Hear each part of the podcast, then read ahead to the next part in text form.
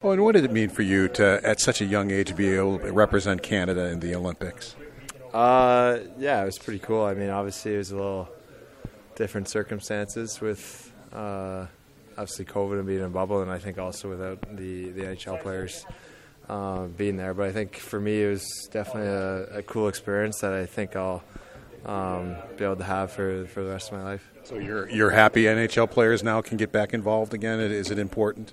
Uh, I mean, I think so. I think just makes the level of play so much higher, and um, kind of it's something that I think everyone wants to, to do and, and play for, and um, I think it's it's definitely better when when the players are in it. This episode is brought to you by Progressive Insurance. Whether you love true crime or comedy, celebrity interviews or news, you call the shots on what's in your podcast queue. And guess what?